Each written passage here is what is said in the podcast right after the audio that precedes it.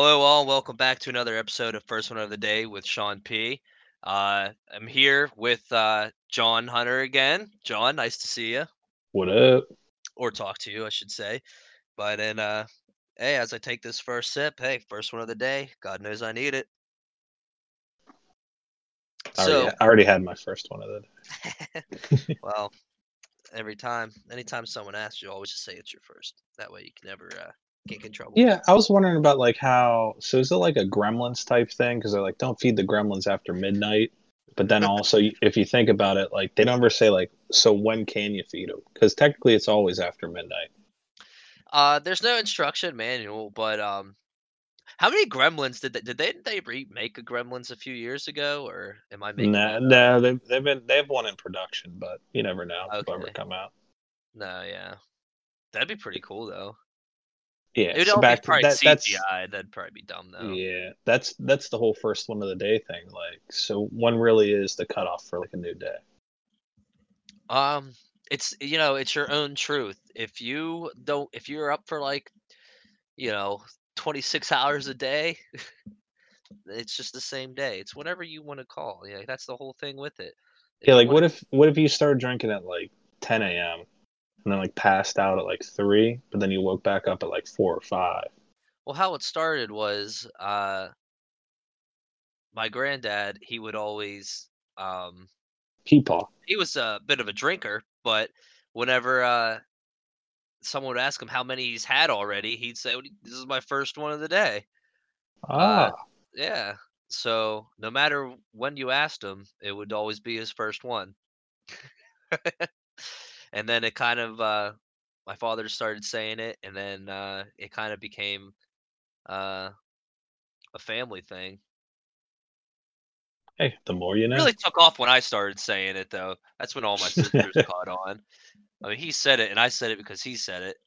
But All six, all 16 of your sisters.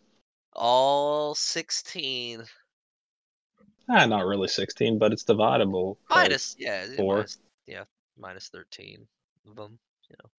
But yeah, that's where that came from. And it, you know, every time you crack open a cold one, it just feels so nice. You're like, oh, thank God, I'm finally drinking a beer after you know whatever you went through that day. Today I'm Oof. drinking Bud Light again, so Hey, any viewers wondering what I'm drinking, it's it's Budweiser or Bud Light right now. I Um, did I did just see since it's like mid mid to late August, Oktoberfest is back, so I will be yeah, Well, actually, this weekend, so I'm the best man in uh, one of our buddies' weddings, Lunchbox. the We should get we Lunchbox. should, we should get Lunchbox on the podcast one day. That'd He'd just be apo- he'd just be apologizing for like six hours. I I'm sorry. remember freshman year, uh, during we had like a cooking class together, and um, we hid his like uh notebook and like binder and like folders and stuff in the microwave and he kept asking like and like trying like you know tell us where it tell him where it was and we just kept giving him clues and they were like riddles actually and we started each riddle with the treasure you seek and then we say like a riddle like the treasure you seek can add some heat like stuff like that it took So him a he- while to get it but Did he get it was in the pissed off? I was gonna say, did he get pissed off because he he's did like, actually. Yeah, he, he- he eventually he started has getting a little red has- in the face. I was gonna say he's a super super nice person, but he has like severe anger management issues. It's almost like that scene in The Office when they hide Andy's Andy. phone. Like that's Yeah. how he reacts to situations. Oh yeah, I've seen him play hockey. Yeah, he left the penalty box one time. I've never seen anyone do that before. These walls can't hold me down.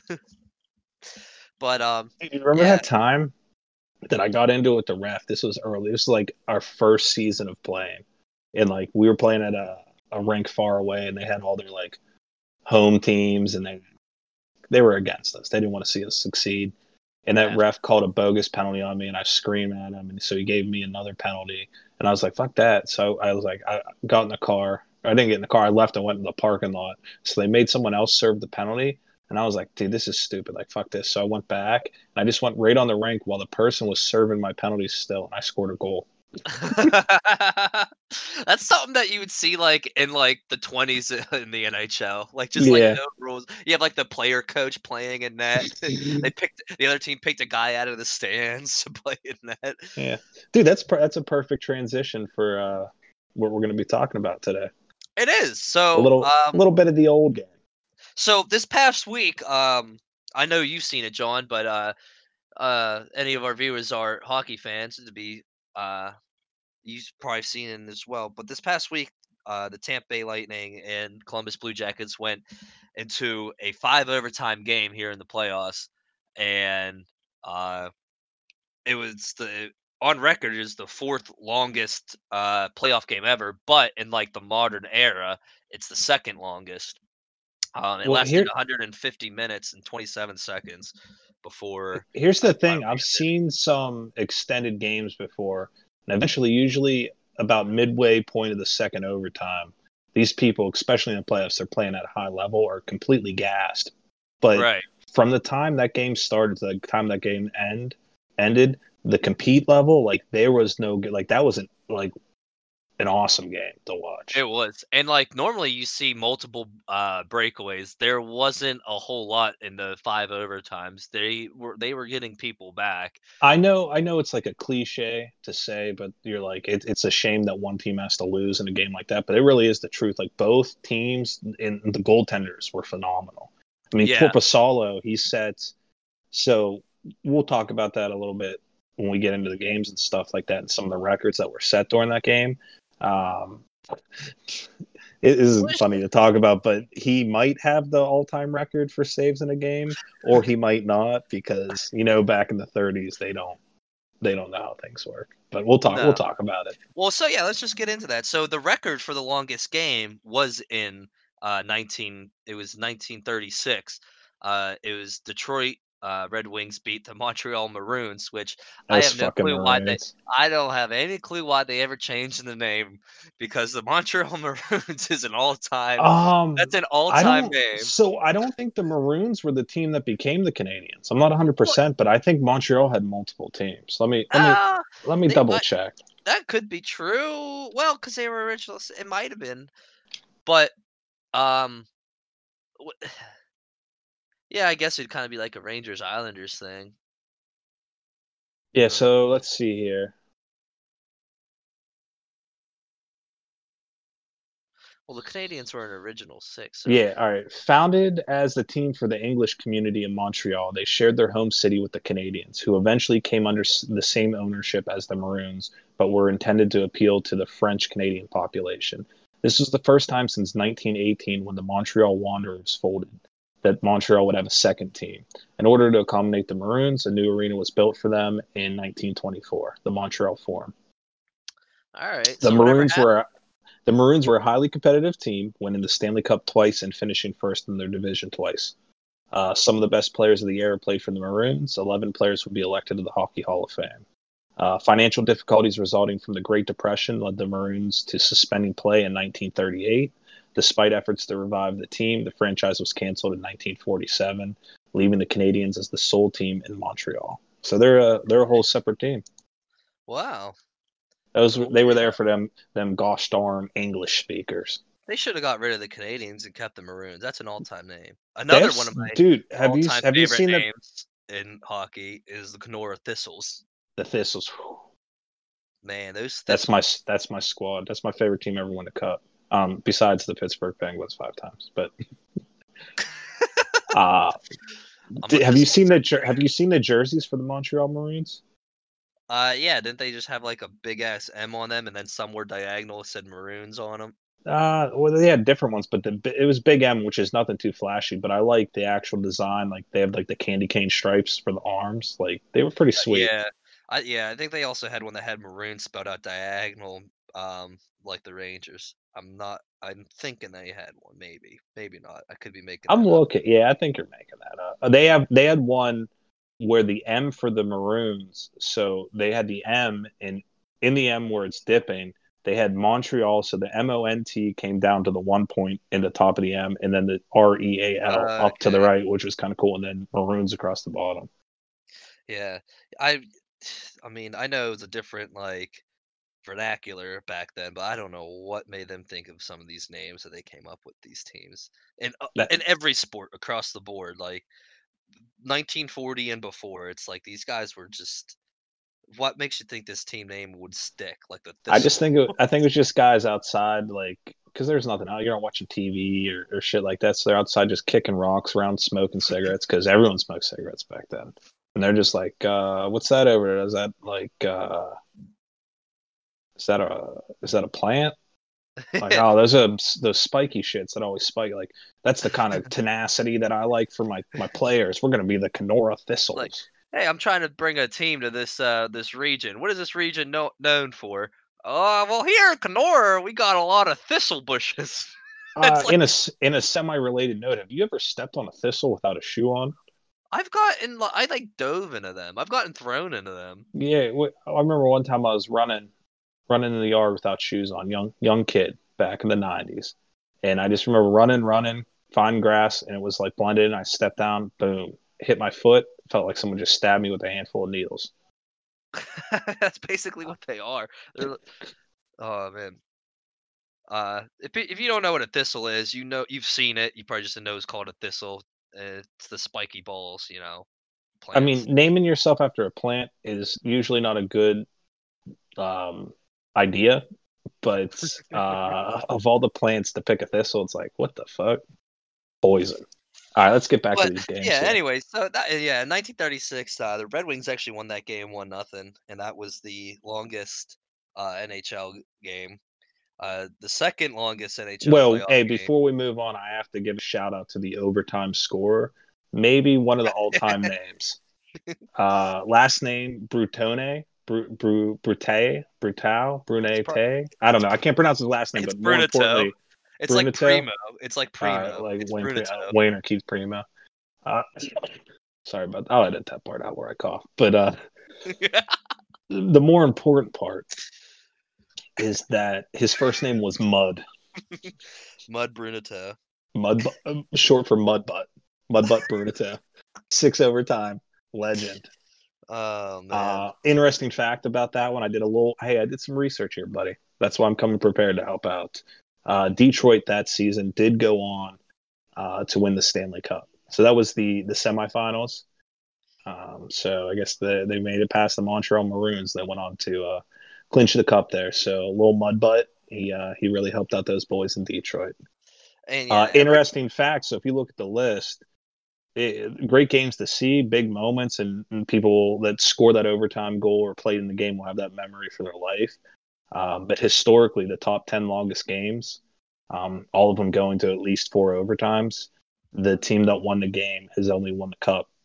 Went went on to win the cup two times. That was uh, Mudbutt and his buddies in uh, '36, and then back in uh, 1930, Gus Rivers got the four overtime winner for Montreal. I wish they still named people like that. Gus and Mud. uh, I'd watch that show. they kind of do, but now it's a little bit more ridiculous. Like uh, North, They name just North and just weird stuff. So I was thinking with my last name, I could name kids like some pretty wild shit. Yeah, you Like, name them Mud, Mud uh, Hunter. yeah, yeah. I, was, I was thinking like Bo. there you go. Have have like a Spanish middle name, Indaro. Bo Indaro Hunter. That's uh, Oh yeah, I get it. But um, yeah. So, anyways, back to the list. The second uh longest playoff game was between Toronto Maple Leafs Boston Bruins in 1933, and that game lasted 164 minutes and 46 seconds. Also went to six overtimes, and then uh the final score of that was one nothing as well. So those the first and second games both ended one nothing. And like you said before, like it's a shame that a team has to lose. Imagine being 0-0 going into the sixth overtime, knowing that one team has to lose, and one of these goalies that hasn't let in a goal for five periods is now has gone is, is going to let one in. as a I, hey, I'm a glass glass half full type of guy. I'd look at it like this as a goalie, like, hey, I got a 50% shot of getting a shutout here in a playoff game. That'd be pretty cool. Yeah. I don't like those odds. 50% ain't high enough all the time. But better than usual. Yeah. Your hey, at least your goals against average is going to be good. oh, definitely. Oh, yeah. Well, we don't even. Yeah. So the, I the really, thing, I really don't know how hockey was played like in the 30s. Like, it couldn't have been fast paced at all. well, thinking about like the time frame here, these both these games took place in the 30s. Um, this was probably awesome for the people. I don't know if they couldn't even watch them. I guess listening on the radio because you got you have nothing else to do. You don't have like video games. They might have not even broadcasted games over the radio back then. They might not have. Maybe they didn't even play them. Maybe it was just a whole conspiracy. Like they, they hmm. just made the games up. It says 1923. okay, so at least you could listen to it. The radio probably cut out though. At the good old hockey game. but all right, so that was second. Let's move on to the third because this one you're probably gonna spend some time on the between the Pittsburgh Hockey Penguins and the Philadelphia Flyers. Game ended two to one, went to five overtimes. Uh, it was a total of 152 minutes and one second. That was May 4th in 2000. Yeah, so I got a little backstory in this one.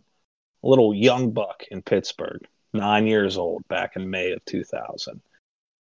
I stayed up and I watched this whole entire game, whole game. And let me tell you the disappointment when Keith Primeau cut towards the middle. I mean, if it wasn't against my team, beautiful move and just absolutely sniped one top shelf. Uh, it got to the point where people in that game could barely even move. They're all hunched over. It looked like watching like a D level adult like ice ice game. Like it it was rough. It was rough. Like and especially the way the game was played back then.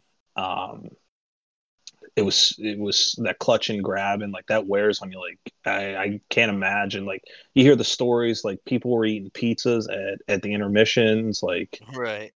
just like Yeah, the I heard they ran I out of food in the arena. yeah, there was the one the ref um took his boot off after the game and there was like like the boot was filled with so much sweat that it actually poured out like I don't know, just nuts. Yeah. But eh, even crazier story. So my uncle, my uncle Jonas, he um he had tickets to the game.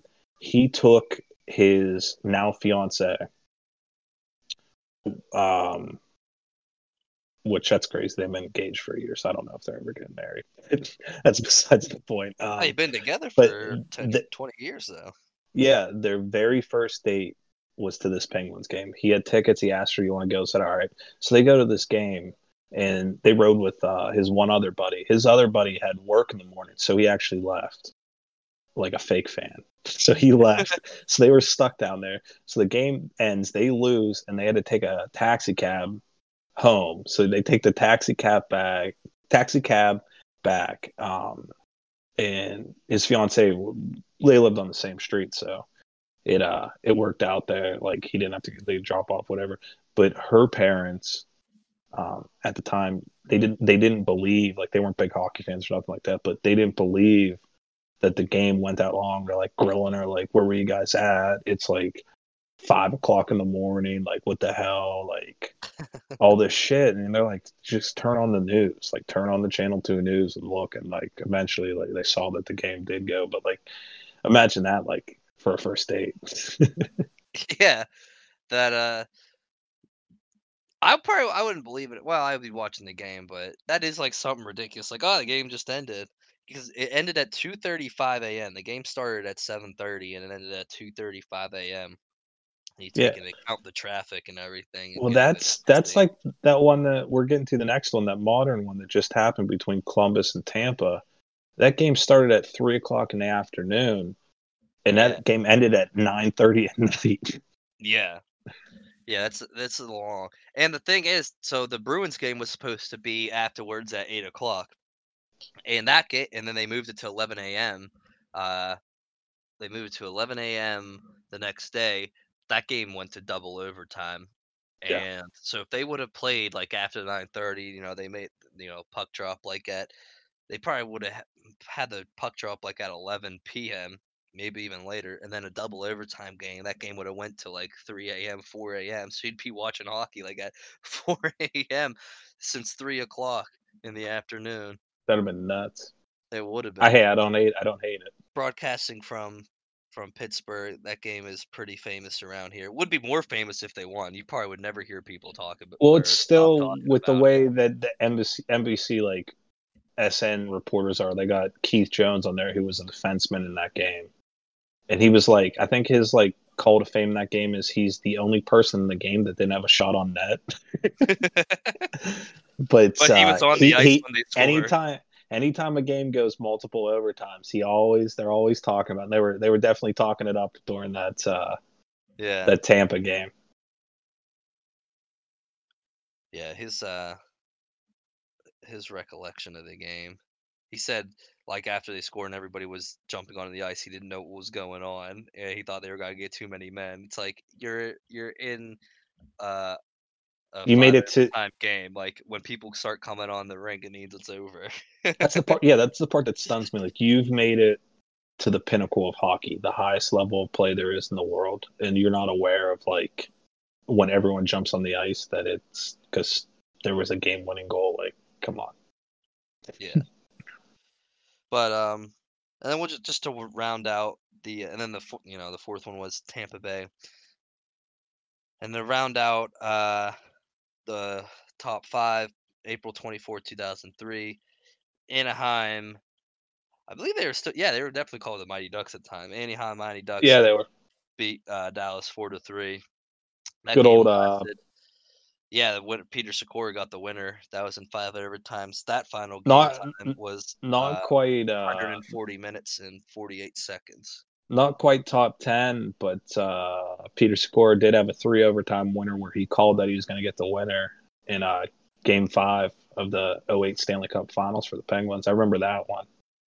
I, I was up for that whole thing. I remember I went to school the next day. I was a, uh, was I was a junior in high school. Yeah. Yeah. Fucking He Peter also- Sykora. Also won a cup with the Devils, but he was hurt when they uh, clinched the cup. And then The dude, they- hey, same thing they- happened. when they same when- same thing happened the following year with the Penguins. Like he he was good in the playoffs, big, but the game seven he was injured. They had to play uh, Miroslav Satan. Uh, but yeah, I mean he's a uh, he's a player I always liked. He um, yeah.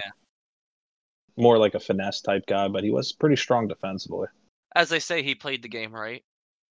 Hey, I appreciate a guy that plays But the game. he right. was uh, he was injured during the uh, cup clinching game for the Devils, and uh, Patrik Elias was like his best friend.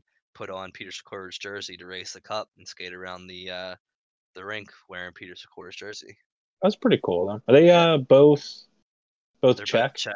I Okay. believe. Yeah, I think so. All right, that makes sense. I know. Oh, Patrick speaking of speaking of another Czech, the number six. I remember watching this game when I was uh, five years old. I don't remember much of it going on. I just remember my my dad being pretty pumped when Peter Nedved scored against Washington four overtimes. Peter Peter Nedved played for the Penguins a short amount of time, but people in this town really loved him. and he also spells Peter in like the dopest way. Same way as Peter Sykora. P E T R. I always just liked his jersey because you don't see a lot of uh, number ninety four skating around. No. Actually, you don't. You see none except for Peter Nedved. He always like he was for the Penguins for a short time, but when I think of Peter Nedved, I think of him as a Ranger. Those big blocky letters. Damn, Peter Sykora got around the league. Played for a number of teams. Edmonton. I think it was was he part of Edmonton's uh, Cup run in 06 when they lost to Carolina. Yeah, and he played. He played on the Rangers and he played on the Wild as well. Yeah. So, um, well, watching that game, uh, it got me thinking of like other because hockey is a really odd sport sometimes. Like, there's just some things that Oh, you're Tay. You're telling me. you don't you don't see in other sports and you wouldn't think would are possible. The saying uh, is everything can change with the bounce of the puck, and I've, I've never I've I've played a lot of different sports at a a high compete level. I mean, uh, I, I played football at the college level. I played college club ho- ice hockey. Um, played baseball for for a number of travel teams. Like I, I've played sports at a high level, but there's nothing like hockey. Like you could have by far the most dominant team and you can go out there. Like in football, if it's not your day, you could change some things up. You can grind it out, wear them out. Like baseball, I mean, it could come down to a pitch or something like that. But like in hockey, like you could by and far be the better team, and it just just doesn't have. Just the bounces aren't going your way. You Right. hit the post six times. The goalie has the game of his life. Um, Yeah, been there many a time. well, just just a few weeks ago, we we probably we probably dropped like 35 shots on this goalie. The other team was just stunned. The one guy even said he's like it's a shooting gallery out here. We lost the game two nothing. We just could not we could not put it in. Yeah. The other team It really wasn't. I mean, the goalie played good enough, but it, it really was just a matter of the bounces and hitting posts. Yeah. And just the weird spin of things. that's the way hey, that's the way it goes. Hey, sometimes it do be like that. It do be like that. So it got me thinking of like other oddities in in uh, NHL records. And one record that I always like. Well, before we hop into that record, I just want to talk about one last thing about the Go ahead. The the Tampa Bay Columbus game the other day. So officially on record, the goalie for Columbus, Joonas Korpisalo, had 85 saves, which ranks as the most saves by a goalie in a game. Um, which was passing Kelly Hrudey with 73 saves for the most. Kelly Hrudey uh, most likely would be remembered for his cup run with Gretzky uh, in 93 with the LA Kings. Um, but so there's a little discrepancy there because that number one game, that Detroit versus the Montreal Maroons, um, on record, they really couldn't tell because some people came out with less saves than 85 and other ones like so their old scorecards were like the worst chicken scratch it's like a doctor midday tuesday just scribbling something off like um but if you add them up a certain way and things look like they add up right he the goalie for uh, was it the Maroons or Detroit? Well, the guy's name was Normie Smith. Was credited with 90 saves. And if you took a look, they got a, a picture. I think it might actually be in the Hockey Hall of Fame, but the of the score sheet, and there's just random numbers written everywhere. There's like check marks somewhere, so you, I don't know. Like you, you really can't make heads or tails of it, but some people are coming up that he made 90 saves. So officially on record, Korpisalo has the record for saves, which I'm sure he doesn't care about. Like, yeah, tip the cap. He much rather would have won that game. But uh, Normie Smith may have made 90 saves back in 1936. I think they might have added those two together. the two the mm. two shots on that. Well, that's something that's crazy to think about. Is you know how small the goalies were, like the pads wise, and the style of play, and they didn't even Oh, have like, yeah. the facial protection. The idea that a goalie back then could make 90 saves, like it's crazy to think about now with these guys. In the 30s, I really don't even think they had like actual leg pads. I think they might have just had like a little bit bigger shin pads. And, telephone telephone books. yeah, and just been playing. They might not No, even. no, have, no, I'm pretty even- that's positive even- they didn't even have a blocker. That's even worse because a telephone book back then would wouldn't do you any good because there's only like 10 num- phone numbers. Uh, okay, but uh, yeah, that was that was just crazy to think of. If even if it was anywhere close to 90 saves for goalies to to make that many saves with what little equipment they had back then, like yeah, that might be saying little to no chest protector. Probably didn't even have like an actual blocker. Probably just another glove. yeah, that might be saying a lot about the um the players taking the shots. Also, you see some like film or like photos from like the rinks back then. Like they had like chicken wire like above the boards. tr- I saw a wild when we were looking up crazy crazy stats and stuff like that. I saw a wild one where there was a game the LA Kings were playing in the 70s and someone threw a live chicken on the ice. And the and they did and the refs didn't immediately blow the whistle. They played on for like another 30 seconds. The announcer's like, "Oh, they just skated past the chicken. Good thing they didn't run him over." The chicken's terrified. It's like shitting on the ice. Like NHL is a wild league, man. Certainly used to be. Where you can just pick someone out of the crowd and be like, "Hey, you're our goalie for tonight." Or if you're Mike. Milbury, pick someone out of the crowd and go beat him with his own shoe.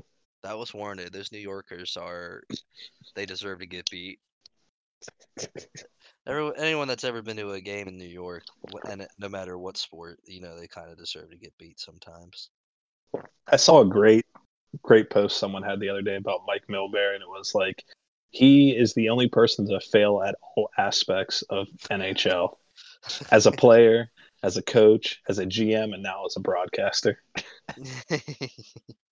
It just goes to show you just got to have the right friends. yeah, Uh, that's great. all right, so hey, fuck me up with some crazy stats, buddy. Well, so, um, yeah, so you know, I was thinking about all like you know the crazy oddities and and records throughout the years in the NHL, um, and one of my favorites, uh, just for the sheer fact that how it lasted so long, was uh, Phil Esposito from the Boston Bruins in, uh, I think it was a '72 season. He recorded 550 shots on net, even 550 even, and to this day that holds up. The only one that came close was Ovechkin a couple times. In 08 09, Ovechkin had 528, so 22 less. And Ovechkin shot it a lot back then. So 550 shots. He played like Phil played like 20, 78 games that season.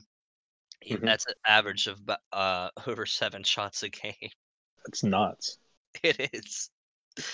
That's, that's something. net. That's something that really can't happen nowadays, though, because the way that they teach, teach, like not teach, but like coach these players and the positions they put them in, the the style of defense they play with the shot blocking, like that- that's something like even in these, like if you left your feet to block a shot, like your coach would pull you. Like that wasn't like how the game was played then. Like, but that's how the game's changed.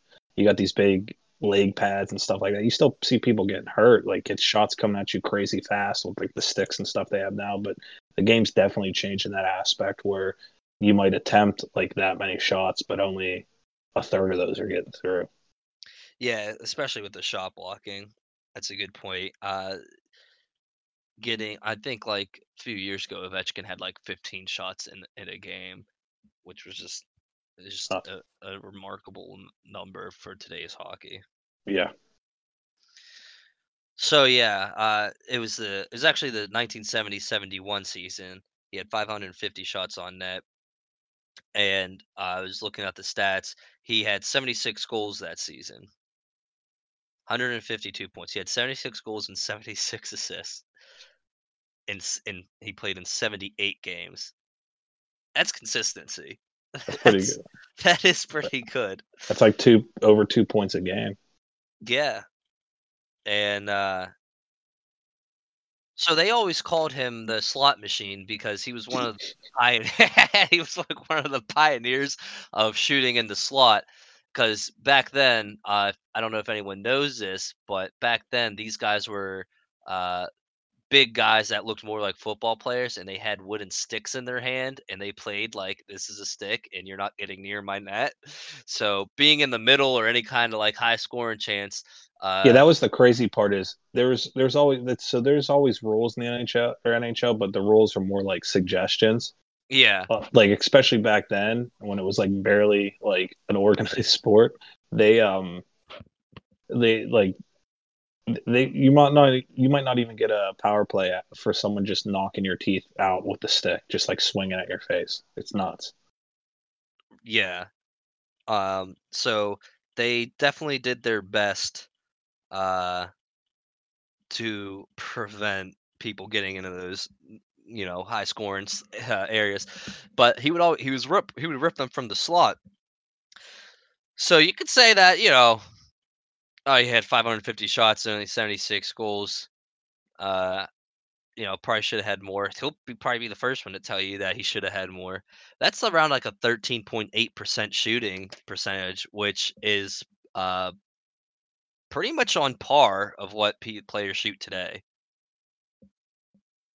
So, uh, and also they didn't have the sticks back then were just straight, no curve, just hunks of wood. Yeah. But also the goalies were uh not as good, but the puck generally stayed, you know, on the to- ice yeah, Yeah. y- they really didn't go top shelf too much. Hip high maybe. well you think without the curve it takes a lot to elevate yeah. the puck. A lot. Um, what was the other? I just saw something crazy. Not to cut you off, but I didn't know this. So, um, because I was still looking at that longest overtime game. So it was in 36, but in it wasn't until the 32-33 season that Detroit was known as the Red Wings. So yeah, they were known as uh, originally 23 like from 1926 through 1930 they were the Cougars and then for two seasons they were known as the Falcons and then they became the Red Wings. Detroit I knew about the Cougars but I didn't know about the Falcons. Yeah, uh, and that's where John Cougar Mellencamp got his name. So they I say. I don't think so, Sean. Well, probably not, but I could be wrong, but most likely I'm not. I thought he I thought he said he was a big fan of like 1920s, 1930s hockey. I thought he just liked little pink houses. Uh little pink houses in small towns, yeah. Detroit's like a smaller, And he loved chili dogs. sucking on them mostly. um Uh, but yeah, so 13.8% shooting percentage ain't terrible. And uh they also had a saying in Boston at the time. It was uh Jesus saves, Espo scores on the rebound. Cause he, I, uh, like I said, he would go close to the net in the slot, and he'd get in the dirty areas, and he'd score on rebounds. But a lot of his teammates also scored on his uh on his rebounds as well, because he just shot it so much. He just loved shooting. But um, another interesting thing is, um, so the milestone in hockey, right, is for in a season goal scored is 50 goals, right? yeah, yeah. If you're if you're considered a top Elite. tier goal scorer, elite, fifty goals. 50 goals. Um, so he scored his 50th goal of the season on his birthday three separate times. And isn't that crazy? It was Damn. February 20th. So it's like a lucky day for him. So he scored his 50th goal. And uh, those that don't know, uh, Phil Esposito had a younger brother, Tony Esposito, who's also a Hall of Famer, played for the Chicago Blackhawks. He was a goalie. And uh, in 72, he was playing against his brother, and he scored his 50th and 51st uh, goal against his brother on his birthday. So he did it in Little- little 71, 71, 72, and 74. Uh, is when he scored on his birthday, his 50th goal on his birthday.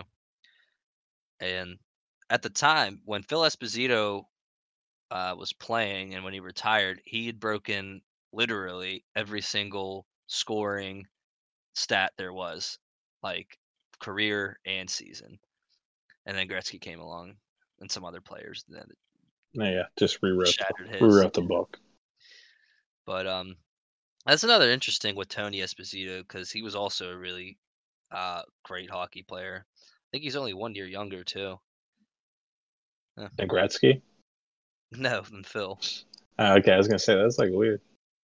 no, yeah, Phil Phil Esposito was actually the first player to reach 100 points in a season.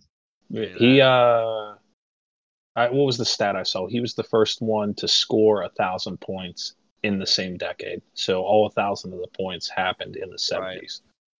Yeah, and uh, I know this. Uh, well, when uh, Tony Esposito, he uh, he kind of had trouble getting into breaking in the NHL.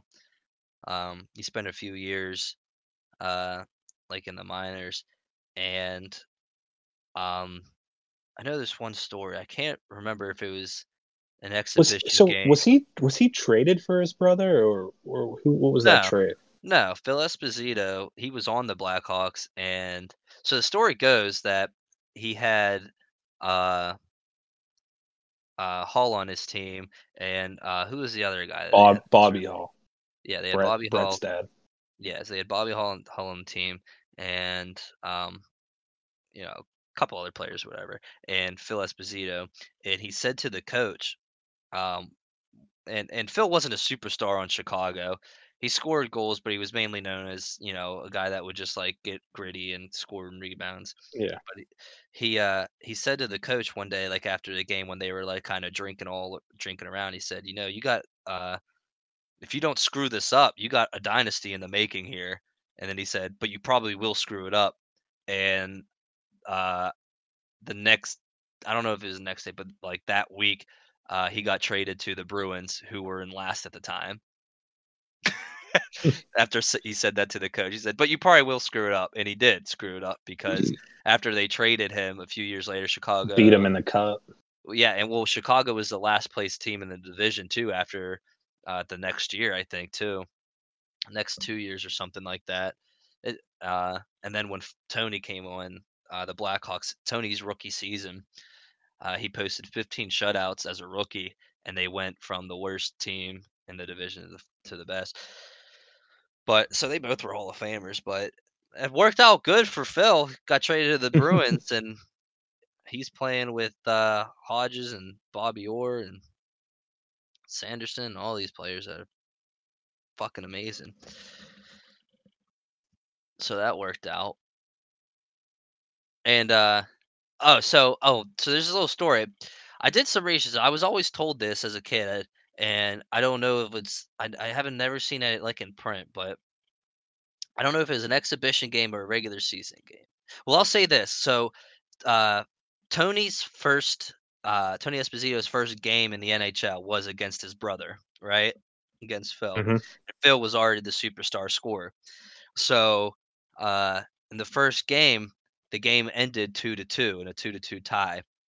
Not bad. He only gave up two goals against the Bruins. Uh, Phil scored both the goals against his brother in his first career start. So with that, I'll tell you what. There's there's a certain because of all the years play when you play against your brother, like you're playing in the street, and yeah, that competitive level. Like I don't, you you never had him, so that's that's a shame. But it's it's something that's yeah, there's something that's there. Like, um, but when you actually play them in a competitive game, so one time in a hockey tournament, my brother, who's four years younger, so he he was on uh cranberry team in the tournament. I was playing for for Deck Stars at that point. Um, this was years ago. Uh, his team was like, we were by far like we didn't lose a game, just steamrolling people, like just just crushing. And his team was like picked to pretty much finish last. He had like a Cinderella run, and so they made it to the final. So that's the first and only time I got to play against my brother in in like a competitive setting for hockey. And oh man, we we took it to him. I had two goals in the game. We won nine to one, won the championship. But I remember, so we're up late, nine to one. It's like over, like whatever. And uh you should have seen the look on the ref's face. Sean, we lined up for a face off, and I was on the swing. My brother was out there at the same time. I kept slashing him, slashing him. I'm trying to get him to drop the gloves. I was like, "There's never going to be another chance to fight my brother in a hockey game." And and the ref came over and grabbed us, and like he didn't understand what was going on. We he didn't know that you were Like- brothers. Nah. But uh that was that just made me think about that when you, you, you play against your brother in a competitive setting. But I would, I would have dropped him in that for sure. yeah, but I remind him sometimes. I show him the gold medal that we won. That's kind of evil. Yeah, uh, you're like the typical like '80s movie like older brother Yeah, hey, from the Goonies. I try. Yeah, I try to. I try to make. I try to toughen him up. It's our time down here. Like, no, bitch. here's a nine piece on you. So with that whole brother thing, all right. So I was told this story a bunch of times.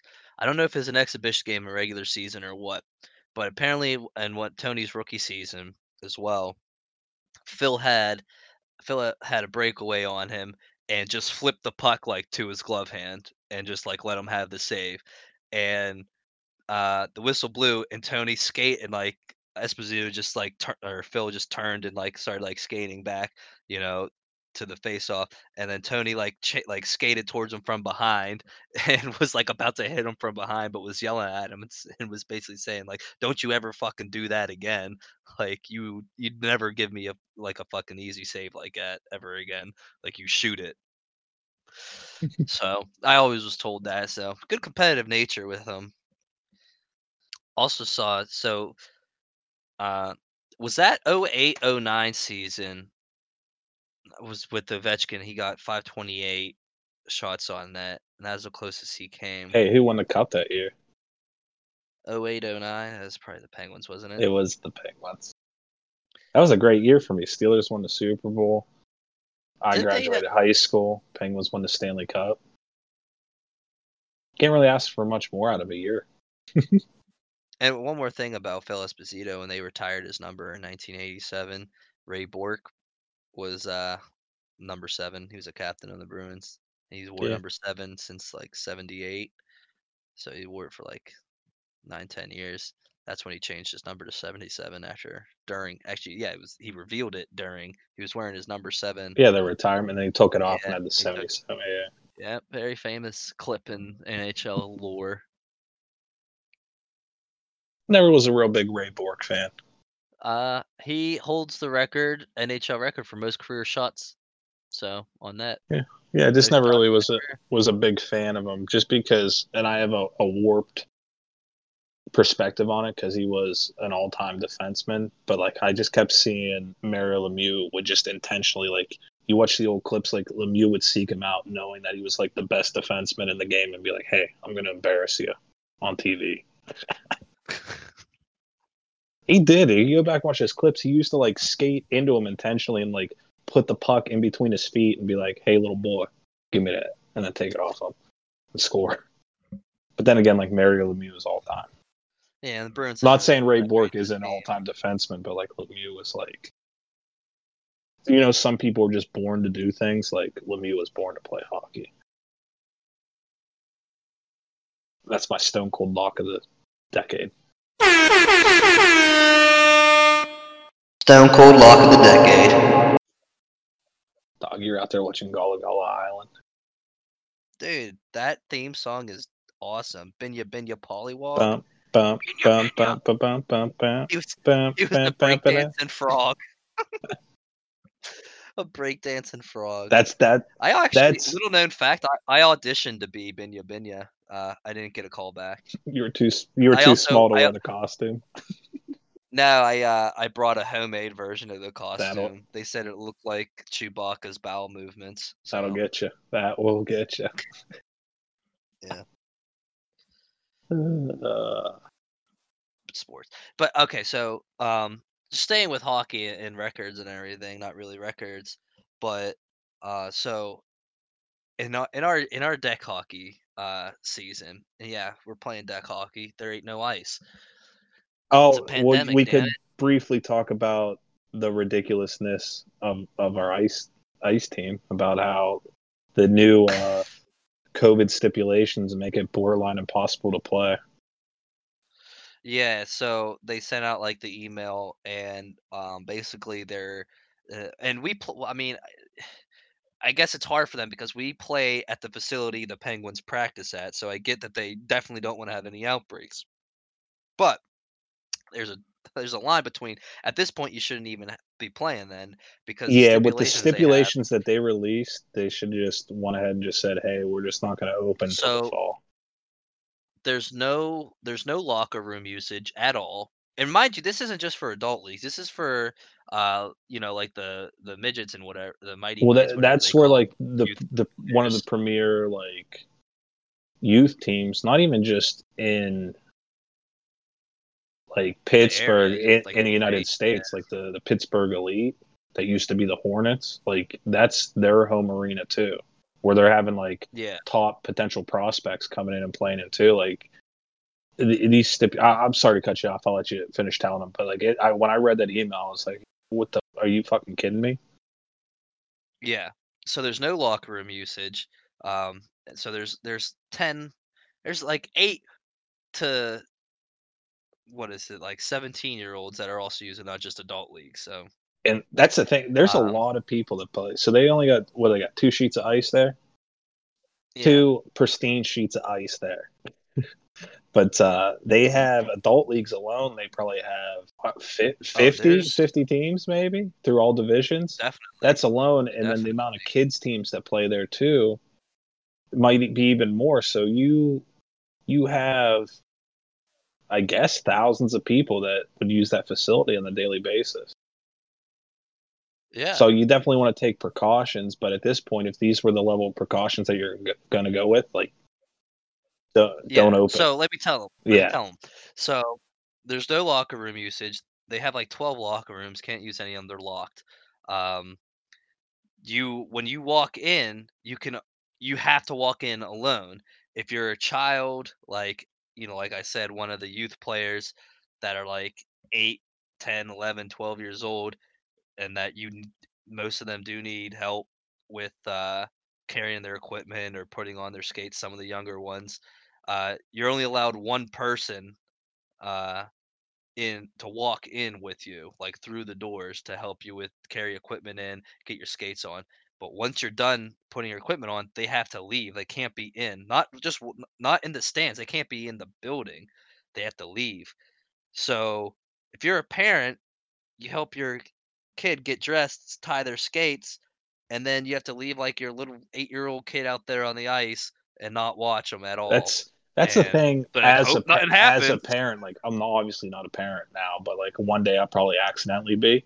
But like just as a responsible individual, like thinking like dude, that like something what- uh, something happens to your kid, were you supposed to just be sitting in the parking lot and like you're gonna see the ambulance pull Yeah. up? Like Jesus Christ. Yeah. And like that's like parents' best like that's their enjoyment is like watching their kid play sports. Like they're proud of that. So they're not allowed to do that. Uh, in the adult leagues, you're not allowed to everyone anyone come. Your girlfriend, your wife, your Oh, kid, your even brother. ridiculous. You're not even allowed. You're not even allowed to bring your full roster. This, Yeah. So yeah. I'm, so let me All get to this sorry, thing, sorry. It's getting me fired up.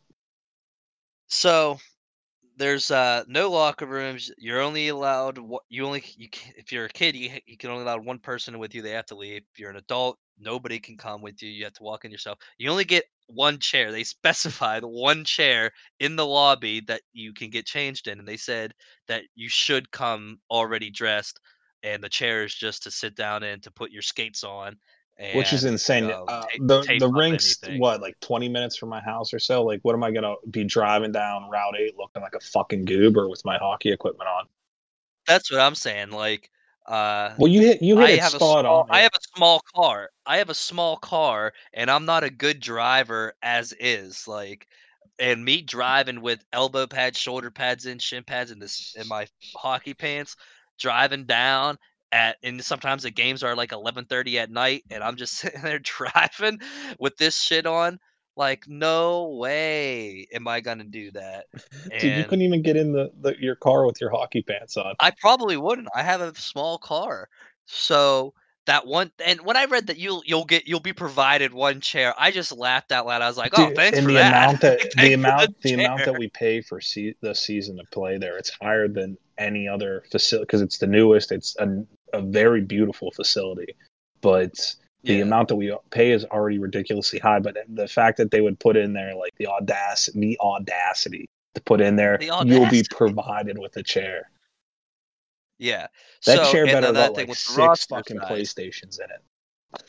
So the roster size per game, you're only allowed 10 people to come on your roster. I think we carry 14 on our roster because people can't make every game, this and that. So we carry around 14. So we're only allowed to to have 10 Well, that's the thing is we always that's we two always lines, had two carried because we like to get the playing time and stuff like that and like we like we usually carry like a little bit lighter of a roster but there's teams that carry like three fucking lines Yeah. Well, we would have we we always try and get 10 to 12 every game. you have to if you have possible to nice 12 and especially with like um our team isn't uh, like we're not stacked top to bottom and like yeah we're you definitely know, a we real have, top heavy team yeah we have we have a a weaker bottom half that isn't going to skate you know half the game or take long shifts it just anyway so it is nice to have i mean two full lines is minimum is what we would need and uh to you know be productive throughout the whole game without you know being totally gassed and that extra one or two players helps a lot and now we're just you know forced with the minimum and it's stupid because we've already played three before covid we've already played two or three games in the season so people are already fully paid so if we get our full everyone can make it all 14 people can make it as a team they said that we have to figure out on our own yeah it's all well and good until you get to the playoffs so imagine having that fair system. But um, well, from what I heard, so yeah, you have to pick and choose, and then also what they said with the compensation, since some players aren't going to be playing, you know, all the games, even if they could, because of it. They said that also the compensation or the refunds to figure out on your own, and Wh- they should it should be pro. which I don't, I don't understand the um, the the verbiage of, of in that email. Like, so what do they just want you as a team to pay your play? Like, are, are you going to be reimbursed by the league?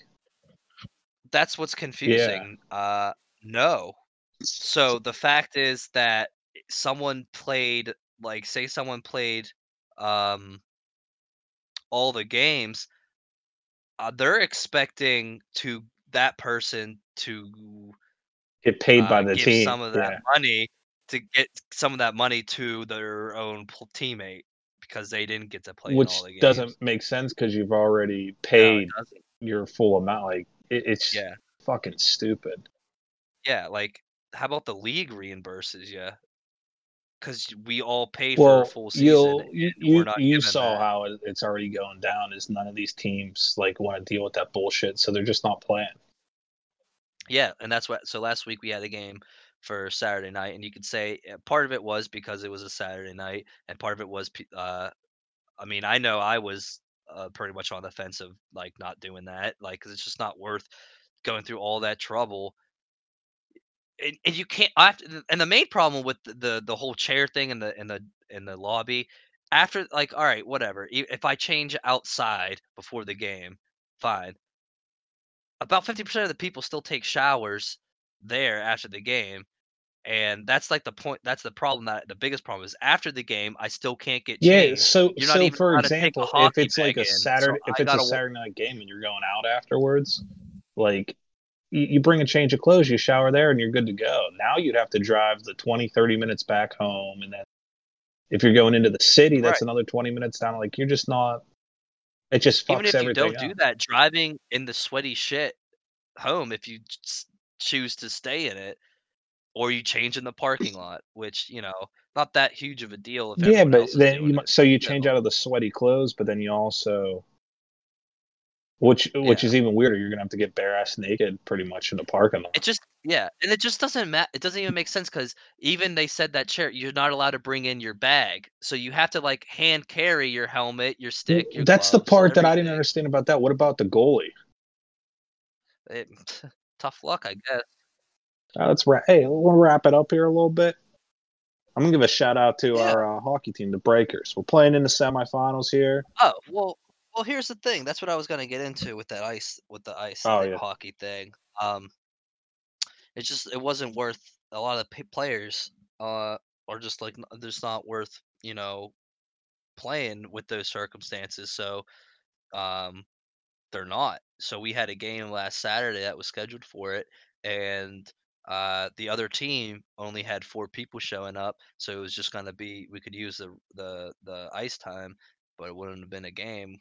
And then we ended up getting I think five or six only, so they just canceled the game. Well, we told them to cancel the Yeah. game because you know no point with nine people total.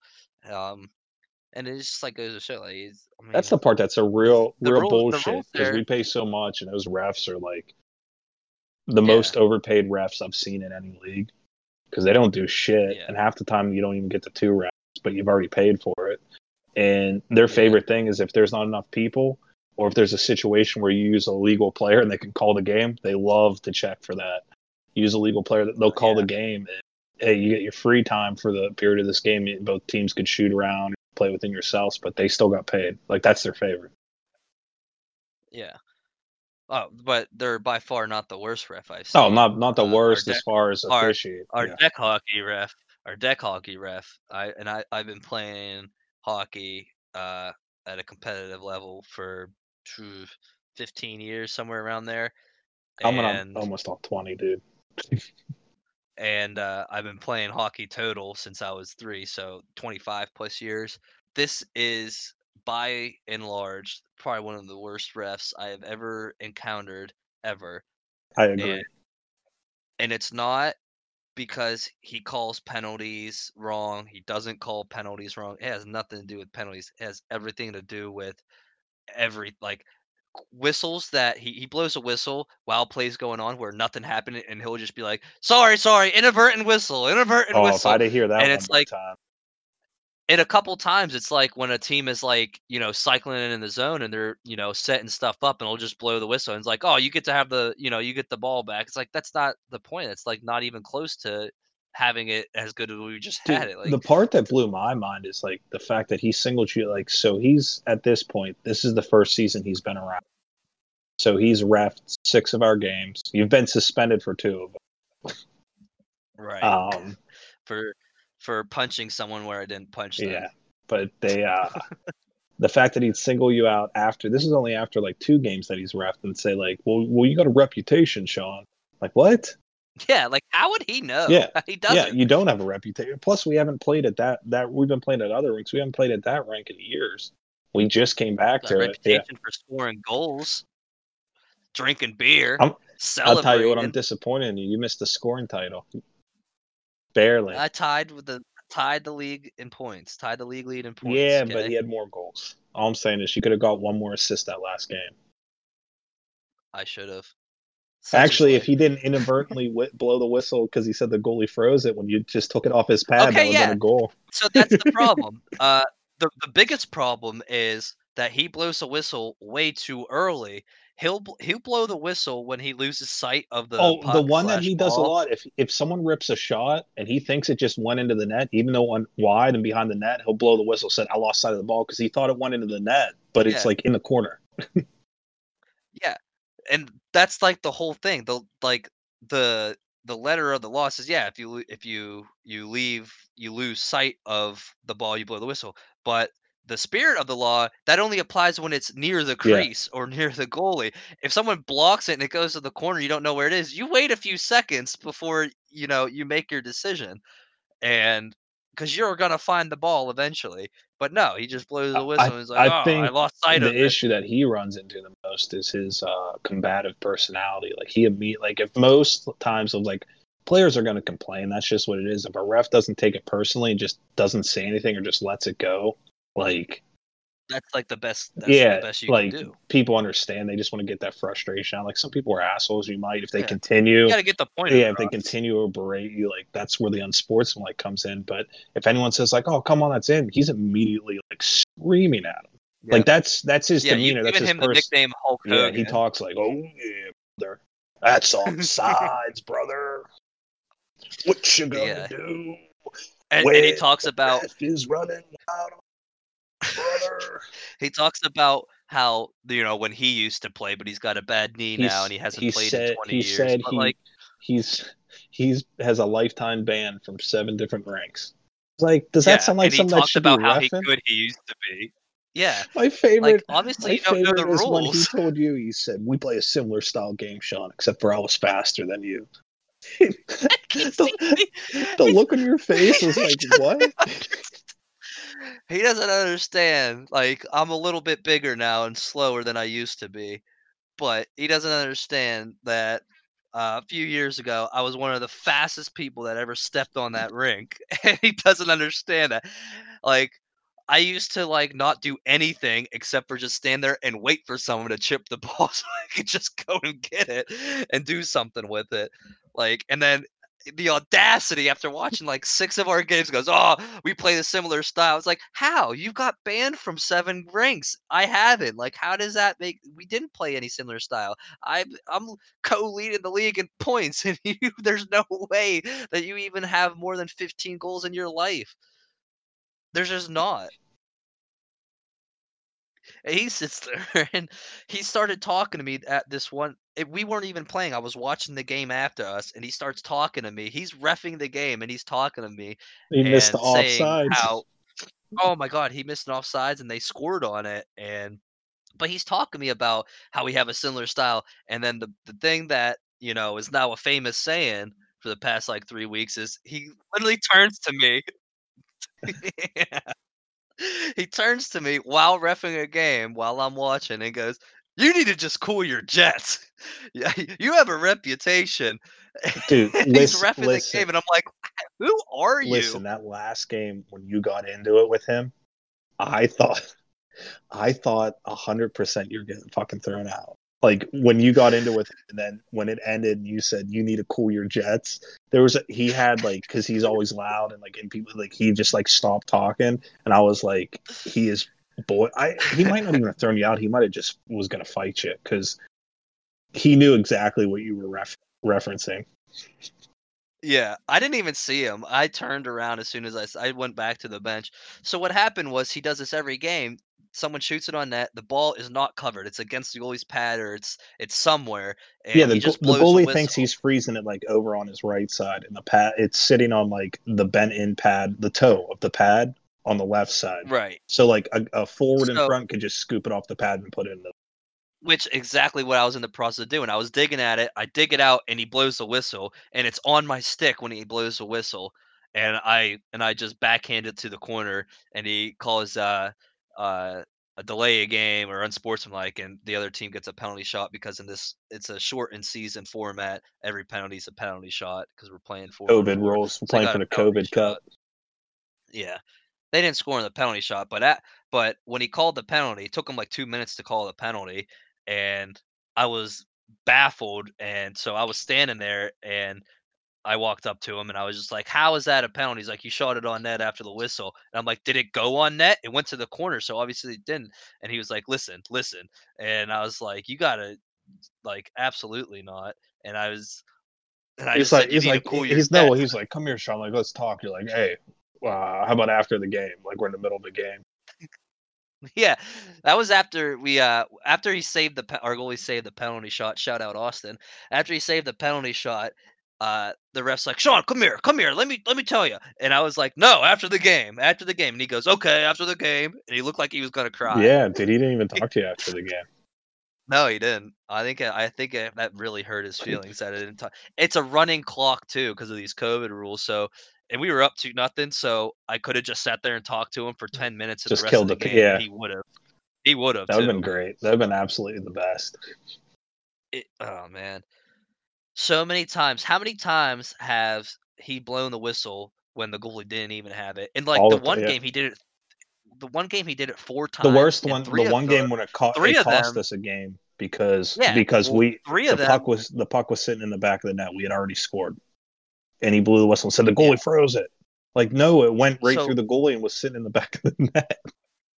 that same game he did it three times prior and it actually benefited us but that fourth time it actually cost a, ga- a goal Well, the crazy part is, as Yeah. bad as he is, there's that other ref they have there that sometimes they they're a tag team partner, and he is the Oh, the man. tag team champions of the world. He is actually by far the worst ref I've ever seen. He tried to call a goal, a goal that wasn't in, and he blew his whistle. And everyone's like, "What the hell? Didn't someone blow their whistle?" and he just acted like no one was talking to him. Like I never. Yeah, he let play Continue. he just like It clear as day. It it literally just hit the post and came straight out, and like it didn't go across the goal line or anything.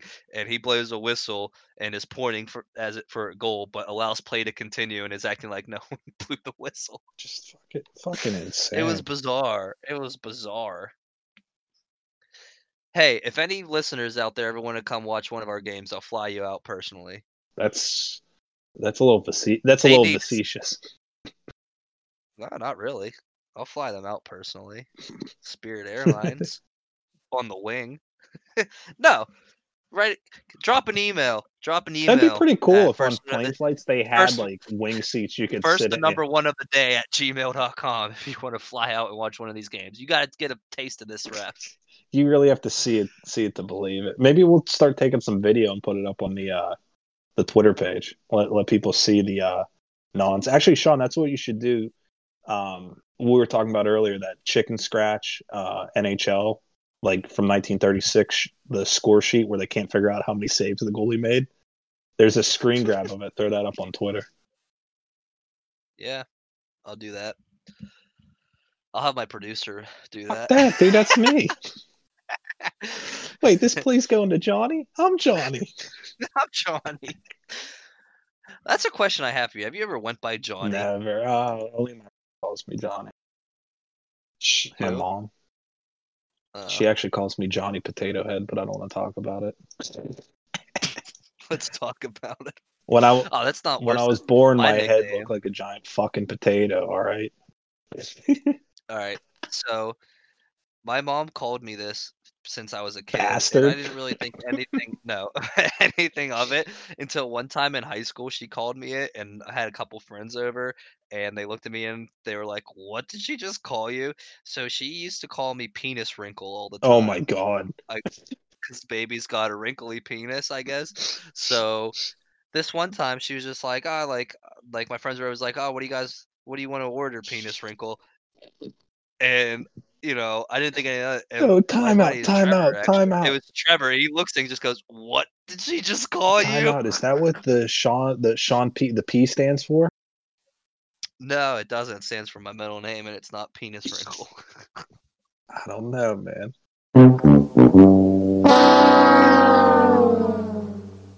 That's gonna be pretty pretty much it for this episode of First One of the Day. Uh, want to thank you guys for listening. Um, if you like the show, give us an email at first the number one of the day at gmail.com, Twitter at first one, the number one of the day on Twitter, and YouTube. You can type in first one of the day with Sean P. And on Spotify, it's first one of the day as well. Uh, you can listen to it on all of those podcast streaming stations. Give us an email. Drop any suggestions you want us to talk about or any other topics you want us to expand upon or just any comments or questions. We'd love to hear from you. Uh, I'm here with John Hunter. He also has a podcast. Yeah, just look it up on Twitter at at Horror Vision, one word. Um, there's links and stuff there, but pretty much all all streaming services you could uh, check out the podcast there. We'll talk about horror movies. That's something that I like. Yeah, I'm on that a lot. Uh, it's a lot of fun. If you like movies, if you like horror movies, if you're ever at a party and just want to throw a horror movie on, it's a good one to go. With. The next time you have a party, I'm just throwing on some some fucking movie. That's the thing is, anytime you've ever had a party, I don't remember the TV even being on. No, one time, no, one time on. I remember it was when because you're a big Devils fan. It's when the Devils were playing the uh, Rangers, game Rangers seven, conference final to go to uh, the Stanley Cup. I remember that's the only time I remember the TV being on. No, there was another. Sent him Henrique's no, goal. I remember another time too because I was so messed up. I was looking at the screen. Uh, yeah, it was the it Olympics. was the Olympics when TJ Oshie was taking all those penalty shots. I remember looking at the Yeah. screen. He's lined up to take a shot, and I'm seeing three TJ Oshies. I was like, "Oh boy, this better end soon." Yeah, that was like at five, six in the morning. Yeah, because still we, we decided like we were going. We're like this game because it's at awkward time. It was what Sochi. So Yeah, Sochi, with the time change, they're like, "Oh, this is what time the game's on." I was like, "We'll we'll just keep we'll, we'll just keep going until it starts." We're going too Yeah. hard. Say, such is life. Such is life. They party hard. I have uh that's what we'll get into in a couple podcasts from now is party stories. I have a lot of stories about being on vacation drinking alcohol and whatnot. And I'm sure so do you. So we'll definitely make that a point. But uh yeah, thank you guys for listening. John, as always, thank you for coming on Hey, one of the day. Always appreciate it anytime, Sean. No problem. And all you listeners out there, uh don't be churlish. Keep it fresh. Listen to this outro music. Check you later.